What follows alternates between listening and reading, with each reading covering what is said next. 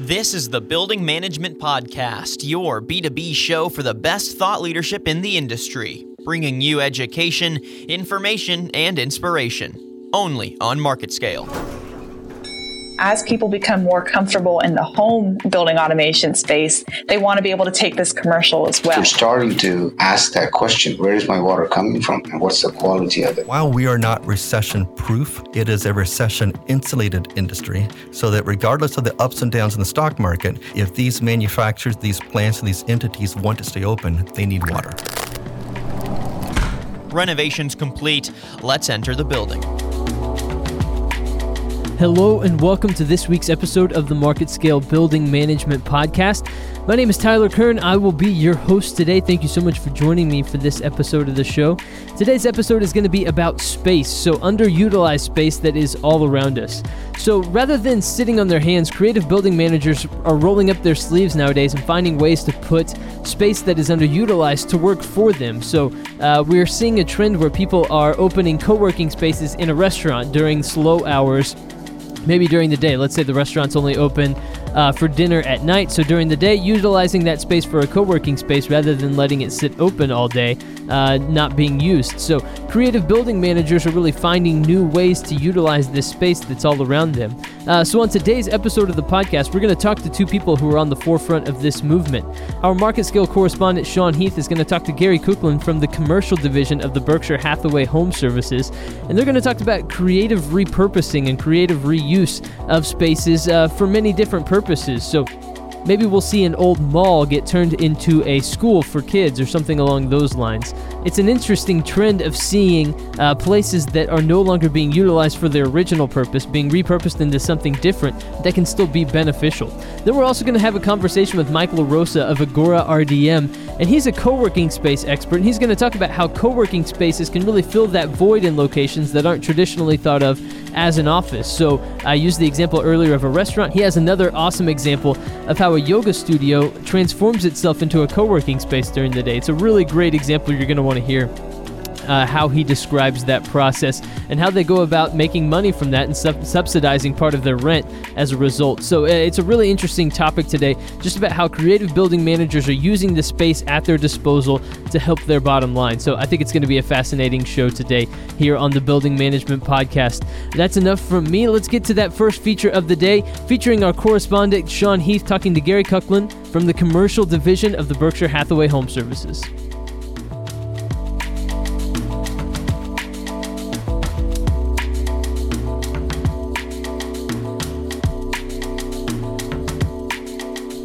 Welcome to the Building Management Podcast on Market Scale. I'm your host, Sean Heath. You know, as real estate and retail and all the industries across the country uh, continue to evolve and change and, and are affected by the online world that we find ourselves living in in, a, in an ever increasing percentage of our daily lives, there are a lot of lessons that can be learned when we look at existing infrastructure, existing uh, procedures. A Council Bluffs school district in Iowa has decided that one of the lessons that could be learned just might be middle school biology. Today, I have the opportunity to have a conversation with Gary Coughlin. He's an associate broker, the commercial division of Berkshire Hathaway Home Services. First off, Happy New Year, Gary. How are you today? I'm doing great, and Happy New Year to you, Sean. Now, um, there is a, an ongoing uh, process in the United States of adaptive reuse. Is that a, a, new trend? Not being a real estate agent or broker myself, I don't have enough information about this. Well, it's a new trend, but it's happening, a fairly new trend, I should say, but it's happening at a more urgent rate for all of those indoor malls across the United States that just have a lot of space um, and they just need to actually go out into the marketplace and try to find people that maybe they haven't talked to or looked at before to be somebody to take over those spaces. Um, you're like with all the Younkers across the United States that went belly up. Um, the problem is is that you have 150 to 250,000 square feet now at all of these malls that's completely empty. nobody to fill them. And it seems like there's a bit of a stigma associated with corporate designed freestanding buildings. For example, there are quite a few empty old school Taco Bells across the United States with the, you know, with the the terracotta roof and that design, right. but it's a perfectly functional space. You just have to get over the being locked into the fact that oh, it looks like it was designed, you know, back in the 70s. Ultimately, is that starting to become a more acceptable thought process in that, uh, for example, we need a building. I don't care if it looks like an old Dunkin' Donuts. We need a building, and this is perfect, and the location's great. There's an awful lot of factors that go into that when you start, um, as a broker, when you start trying to find out what a customer wants, right? That's correct. One of the situations that you end up with is that somebody starts out and they say, oh, I want this many square feet, I want this kind of a look in my building. And then you start looking at, well, okay, here's what's available on the market. And now let's see what your pocketbook is able to pay for. So a lot of times, those older buildings, the ones that are a little past their prime, because of the landlords lowering the rent, they're now more uh, desirable by the client and they can um, end up doing what they want to do inside the building and have an opportunity to um, please their bottom line and also their shareholders sometimes in those situations. So I started out today talking about the school district in Iowa that has decided to repurpose a former Target um, into a middle school. And I'm very curious, just a couple of general questions. Would a building such as that specific target already have some of the infrastructure necessary to handle cafeteria facilities? Yes, the most all Target buildings have a little lunch area uh, where they were selling hot dogs and popcorn and and sodas. So the and of course you have the restrooms that are in the uh, structure. So you have all of the plumbing and all of the infrastructure as far as utilities already there. It's just a matter of tapping into it. But this this situation was a little unique in that um, not only did they have the utilities there for their lunchroom, but we had 91,000 square feet of space that would allow them to put in their physical education area, put in their uh, 60 school rooms, and do everything that they, they need to do while they're refurbishing two different middle schools. Now, the school district purchased this building. They're not just leasing it or, or renting it, right? No, that was the interesting thing. They came through originally looking to lease space for a couple years. And then once they had their architect get back to them and find out that, oh, it's going to be 1.8 to 1.9 million dollars to retrofit this building with everything they need to take care of a thousand you know kids and teachers and bus drivers and all the uh, people that make a school run, um, they said, well, wow, after we spend this money in four years, now we've updated and upgraded this building. Why don't we just go ahead and purchase it? And that's when the negotiation started with our landlord. And they decided uh, they purchased the building for 1.9 million, and that allowed them to, or will allow them to go in, completely do everything they want to do, and now once they're finished they're able to you know make it a trade school make it adult education um, offer it or lease it to other entities that may want to um, use the space for educational purposes. Now, I have to say, this is the first story that I've actually read where this happened. I have not, I do not recall any other story where a school district purchased a, a defunct building to use it as a temporary space uh, for an educational facility. Let me ask you this question: uh, Is that does did that specific instance require any type of changes in, say, zoning? Yes, it did actually. Um, we have an 80 acre mall and we have a 750,000 square foot facility. It has actually a dark Sears store, which was 80,000 square feet, a dark J.C. Penney's, which is 50,000 square feet, and this Target, which is the 91,000 square feet. But everything all the out parcels, the McDonald's, everything that's there is all geared and zoned for retail. And so the uh, city council had to approve a zoning change to put in the, the word school uh, as far as a, a variance so that it was allowed for them to put in a school. And I, I'd like to add that not only is this the first time I ever heard about a school, as you were mentioning, uh, obtaining a building to a retail building to put into school, but we actually happen to have an old Kaplan University that had uh, 30,000 square feet at the mall. And we have the Iowa Department of Transportation and a large uh, worldwide uh, engineering firm called HDR that have uh, teamed up and they've been redoing the Interstate 80 uh, section between Des Moines and going into Omaha, which has been a five year project. And so they've been there five years and renewed for another five years. So here's a university educational setting actually in our mall. So now we've got two you know, kind of two school settings that are ending up being used for different purposes. So well, let's expand upon that a little bit. But I will avoid the cheap and very easy joke of this is perfect because kids always want to go to the mall. I'll avoid that. Although in avoiding it, I didn't avoid it. But moving on, um, do you see a possibility of creating, uh, taking all of those dark stores and creating a, K through 12 educational campus? That seems to me like that that might make some sense. Well, there's kind of two thoughts there. I have had some uh, inquiries from some other brokers representing large Fortune 500 companies that have thought about purchasing the entire mall and uh, turning it into a disaster recovery area.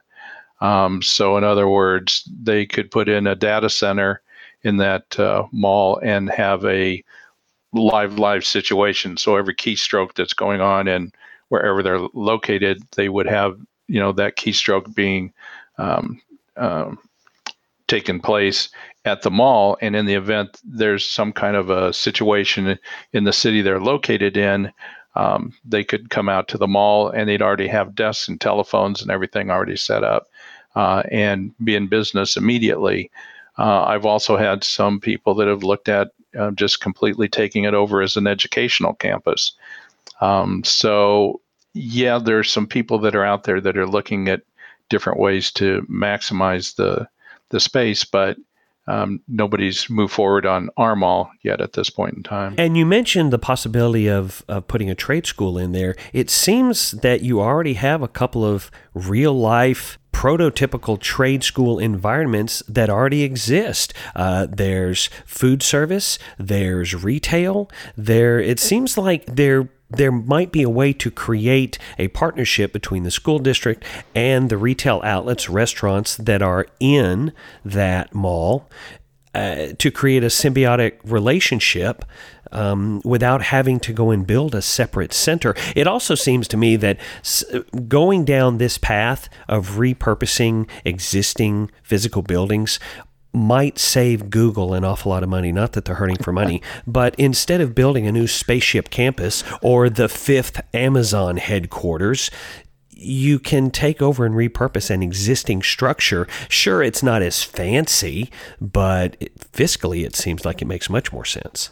Well, I would agree with you. Um, it's it's interesting. I mean, we have two different power systems going into the mall. We have uh, Cox Cable has got two different redundant hubs for fiber optics. So, you know, the infrastructure is already there. It just takes somebody that's willing to, I guess, be forward thinking instead of looking at it as a, as a mall that's a little tired, um, looking at it as, hey, this is a great opportunity because we've got great bones that we're not going to have to spend $150 a square foot to go build. We can maybe acquire it for $40 um, a square foot and have a cost savings and spend that money to just do some upgrading. Plus, when you have a mall, you have essentially kind of unlimited parking.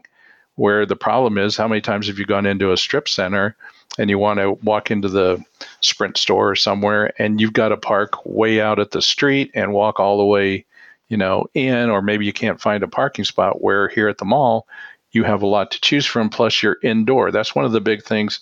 If you're in Florida, going to a strip centers, you know, it's a, a normal occurrence. But in the wintertime in the Midwest, you still have a lot of people that, you know, they don't want to be out in the elements and they're not going to go shopping uh, somewhere where they maybe aren't protected. So that adds another potential attribute for wanting to be um, at a at a at a mall at a shopping mall. But I think the biggest problem is, uh, Sean, as you know, they they used to have what they called the cottage industry, where everybody was.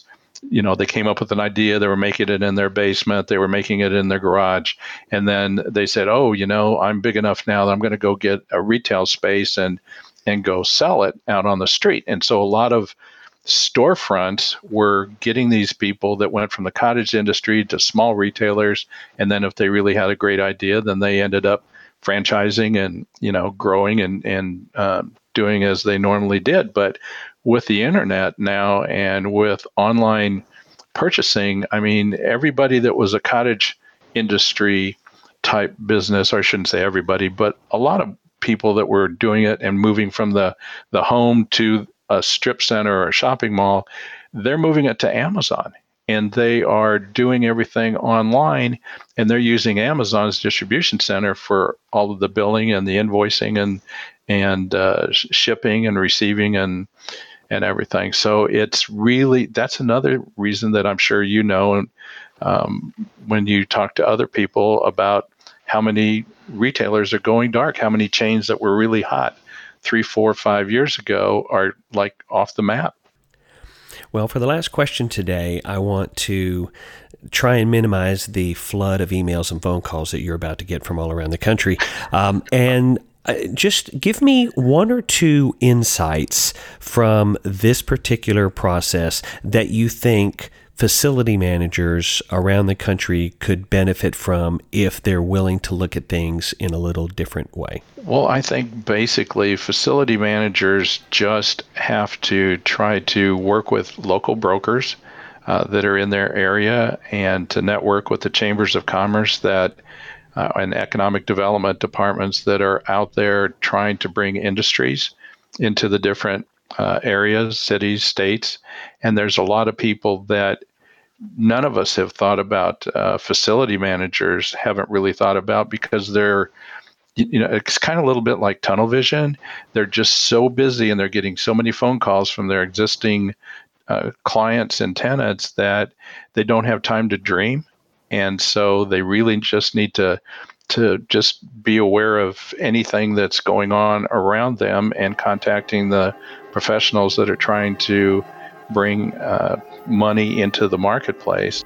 Well, I really appreciate you taking the time today, and it has been my privilege.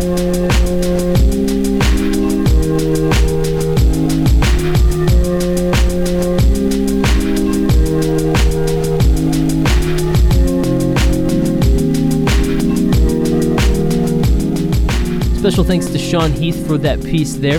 Coming up next, we're going to talk to Mike LaRosa. We're going to answer the question how can building managers best utilize the space that they have? And co working spaces are really providing an intriguing answer to that question. And he joined to talk about how businesses are using space that's underutilized at certain points of the day to set up co working spaces in them uh, to help the bottom line and maybe help them pay rent or something along those lines. So I used the example earlier of a restaurant, and uh, Mike LaRosa is going to use the example of a yoga studio. Both of these places have slow times during the day of business. So let's say there's a restaurant that doesn't serve lunch or anything like that, so it just has a lot of open space with a lot of tables available during the day. Well, then that restaurant can actually open up and become a co working space. All you need is a little Wi Fi, some power outlets, and maybe some free coffee, and people will be there and pay to be there uh, for a co working space. So it's a really interesting concept. He's also going to flesh out that example of the yoga studio, which I think is absolutely fascinating. All of that is coming up next here on the Market Scale Building Management Podcast.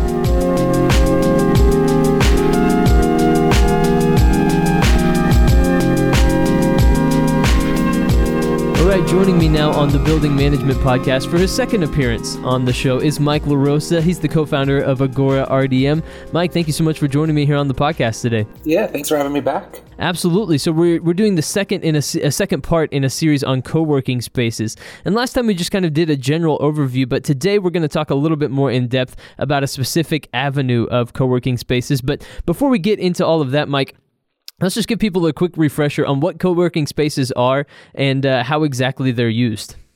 Sure. Yeah. Well, I mean, basically, uh, co-working spaces are facilities that provide uh, office space, meeting rooms, Wi-Fi, uh, more often than not, uh, free-flowing coffee.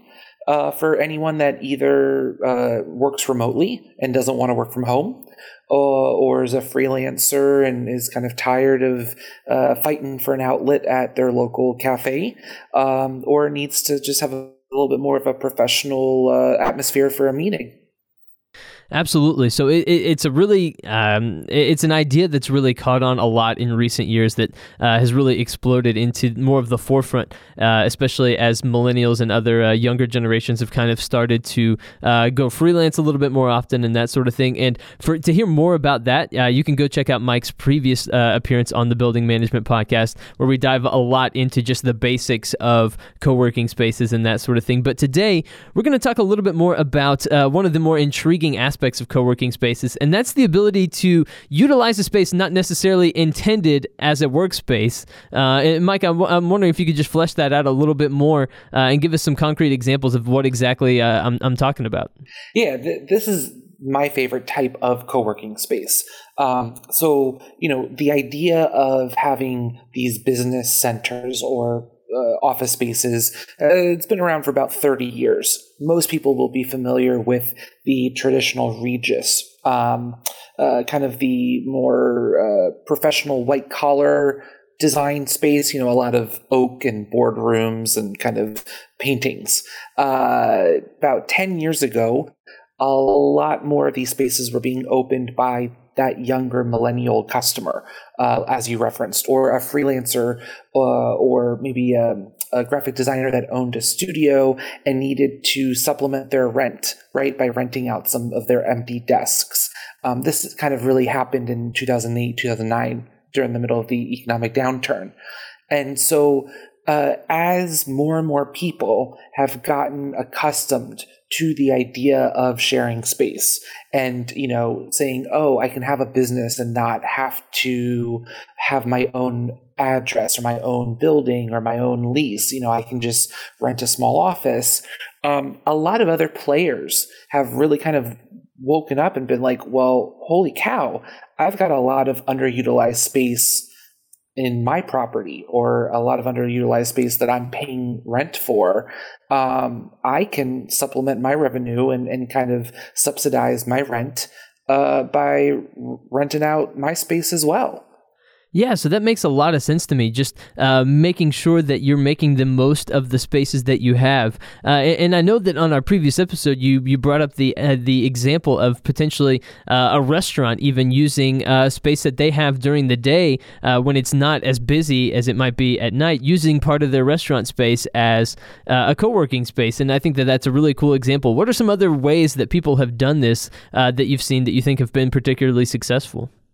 Yeah, but besides the the restaurants, which it, it's really exciting to see how there's a couple different options. There's you know one company out there called Cowork Cafe that kind of designs the framework right of what a restaurant owner needs mm-hmm. to to be able to have it. There's also an app called Spacious, which uh, kind of goes one step farther, and they actually bring the customers to the restaurant, right? And they're a booking platform, no different than Airbnb. Um, an exciting project that uh, I got to work on, probably this was way back in 2015, was a yoga studio. Um, and so you might be thinking uh, it's kind of crazy, but if you if you just stick with me, you, you'll see how it worked out this yoga studio they opened up in a gentrifying neighborhood in Washington D.C. and they were doing gangbusters, right? Always sold out, needed more room.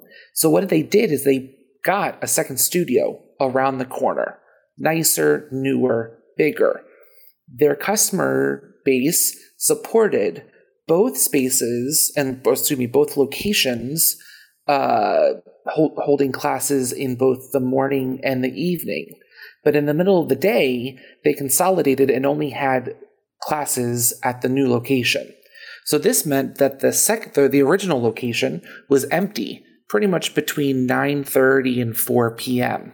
And what was funny was that there were yoga uh, members that were maybe hanging out a little bit longer after that last morning class, trying to like sit in the lobby getting some Wi-Fi because maybe the Starbucks across the street was a really small location. They they couldn't find somewhere to work, or the Whole Foods next door was pretty crowded. And so what they did was that the, the name of the yoga studio is Flow Yoga. They created a program called Workflow. And so if you wanted to, you could very affordably add to your all you can yoga membership and you could work during the day. And so they would clear out the yoga studio. I mean, there's really nothing that you need for yoga besides mats. They had some tables and chairs and even uh, like foldable lap desks so people could, you know, practice their uh, posture while sitting on the floor. They upgraded their Wi Fi um, and they even did these little slight tweaks where the changing rooms that used to be like you know two or three rooms with cloth they swapped them out and they they built them uh, you know out of drywall. So the yoga changing rooms uh, also uh, worked as phone booths. And so not only were they able to increase their average monthly spend for their existing customer base they brought in new customers because for 40 bucks, not only did you get to work for the day, they also threw in a class. So you could take a class that day if you worked there, which was already valued at 30 bucks. And so uh, they, they had great success with it. That's an incredible example of just creatively using the space that you have uh, in a way that uh, that benefits you in multiple different ways. I think that's really incredible. Uh, one of the questions I have is how would a place like that uh, be staffed? Would they just simply use the people that are already there working uh, as you know people that work at a yoga studio, or do they bring in people specifically uh, suited to to work in a in a co working space to staff out the the people needed to make that happen? That's actually the the best part. They already had the staff. And so uh, they just needed to kind of slightly train and educate uh, their employees on what co-working was, um, get them kind of up on how to describe it and how to answer kind of you know those basic frequently asked questions. Um, but yeah, I mean they were able to add a whole separate revenue stream really without having to incur any additional costs. You know they were or they already had someone on salary. You know they already had the space. They were already paying the the the, the rent. Um, you know all they needed to do was just uh, put in a, a new uh, more improved uh, uh access point for wi-fi um, and buy some desks and chairs. It was a, a pretty minimal investment on their part now, this sounds pretty incredible, and I'm sure that there are a number of uh, of people listening to this right now that have dollar signs just flashing in their eyes. What are some What are some concerns, maybe, or just uh, things that you would caution people uh, before they immediately jumped in and and you know converted their space into part time, at least being a co working space? What are some things that people just need to think through uh, before they jump in with both feet? Um, I, I, think the most important uh, thing with anything in life is just intention right? Uh, why are you doing it? And uh, not only why are you doing it, but how are you going to do it? Um, you know, for the folks that we worked with at Flow Yoga, they weren't necessarily trying to make more money right? They weren't just doing it because they had the dollar signs in their eyes. They were doing it because they saw that there was already kind of a pent up demand. People were already asking if they could just hang out a little longer after class. Um, but they were also really interested in the secondary benefits of how uh, fostering that sense of workspace community could help promote the company, not necessarily in an immediate ROI in you know dollars and cents but you know just overall how they could you know provide this to the neighborhood. In that specific part in of DC um, at the time there wasn't really any other workspace option. So I, I think that anyone uh, who just thinks, oh, I can just drop in tables and chairs, you, you really have to kind of give it a second thought. They had an inherent community, right? They had a really active, engaged customer base. Um, and they were trying just to, to, diversify and you know help the bottom line by also providing a, a service at the end of the day this is what we like to say space as a service and so you have to be sure that not only are you uh, delivering what you're selling, but that you're you're doing so in in a, a, manner that you know is, is basic hospitality. You have to have that element of you know uh, someone being attentive and uh, take you know taking care of the customer's needs. So you you mentioned earlier just how um, how the yoga space uh, had a uh, a payment structure and, and, how they went about, um, you know, c- kind of charging. I, I suppose uh, rent isn't the right word, but but how they how they went about getting money for uh, from their clients for this particular uh, co working space. What are some other models, and how have you seen people um, create a payment structure so that they are profitable from this? Yeah, um, well, I think the the best example for for that would be taking a look at what the hotel industry is doing right now. Um, brands all over the world are quote unquote dropping in co working spaces into their existing properties for a, a multitude of reasons. Um, if you take a look at the W Hotel in London, they've recently partnered with Haus, H A U S, they have empty restaurant space. So it was kind of like a hybrid of the restaurant and kind of, you know, needing to bring in more revenue in, in the hotel property, where that old restaurant is now pretty much a, a co working space. But uh, there's another hotel, uh, the TRYP by Wyndham in Dubai, that they literally designed a co working space in the property to supplement uh, additional revenue streams uh, by providing once again an, an upcharge, right? And so not only are they bundling what they call the, the space is called Nest, but they're bundling a rest and nest package for corporate travel. And so if you have to go to Dubai and you have to stay in a hotel anyway, it's really difficult to find office space, uh, especially if you've been to Dubai. Holy cow, that city is really spread out on this one massive highway, right? And so um, if you're trying to take meetings, if you can't work on client site, it's a lot easier for corporate travel to say, oh, well, we'll just pay a little bit more. And we know that our employees not only have a place to stay, but they also have a place to work. Um, and then it was also taking a look at like, okay, in that specific location of Dubai in this Barsha Heights neighborhood, it was located right next to uh, TECOM or Media City. There's a lot of freelancers and a lot of folks that live in that area. It's, it's a, it's a true blend of residential and commercial. And so they were trying to increase the food and beverage sales just by having more local foot traffic.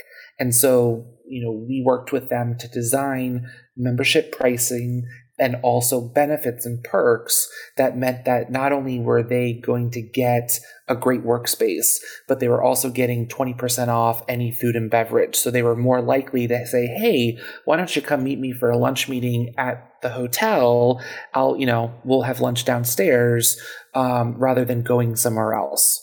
Um, and, you know, we kind of got really creative and took it to the next level to help them get competitive and say, Hey, instead of trying to, you know, uh, do a sale, right? And, and lower your value by saying, oh, here's 20% off for signing a three month membership. We were able to leverage the power of those loyalty programs and say, hey, if you sign for a three month membership, we'll also give you 10,000 Wyndham points, which is good for one night at any Wyndham in the world. So it's really exciting to see how all these different businesses are getting really creative with how they are, you know, kind of customizing and create, you know, coming up with how co-working works for their bottom line. Yeah, I really enjoy hearing more about how places are creatively using their spaces, and I think that that's a really exciting development that we are seeing. That is Mike LaRosa, the co-founder of Agora RDM. Mike, thank you so much for joining me on the Building Management Podcast. Yeah, my pleasure. Thanks for having me.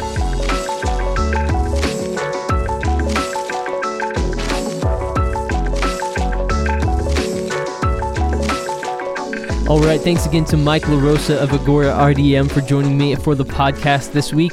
Unfortunately, that's all we have for this week's episode of the show. I hope you enjoyed this look at how building managers are able to creatively use space, whether it's repurposing an old building that's no longer being used for its original purpose, or it's a co working space that's opened up in uh, an area not typically thought of as an office like a yoga studio or a restaurant. I hope you enjoyed just this, uh, this creative look at how people are using space to the best of their abilities and really maximizing that space's potential. If you enjoyed this content, we have a lot more just like it over at marketscale.com slash industries. There you can follow the building management uh, podcasts and articles that are coming out on a daily basis. You can also browse around, and find some other industries that you're interested in. We have a lot of content just like this across 14 different industries. Uh, so there's a lot of information there at your fingertips available to uh, industry thought leaders such as yourselves. Also, think about sharing this around to other uh, colleagues, friends, relatives, anybody in the industry that you think might enjoy a show like this this one, uh, please feel free to share it there as well and leave us a nice review and a like there on uh, iTunes or Spotify or wherever you're listening to this podcast today. Thank you again so much for listening. We'll be back again soon with another episode of the Building Management Podcast. But until then, I've been your host, Tyler Kern. Thank you for listening.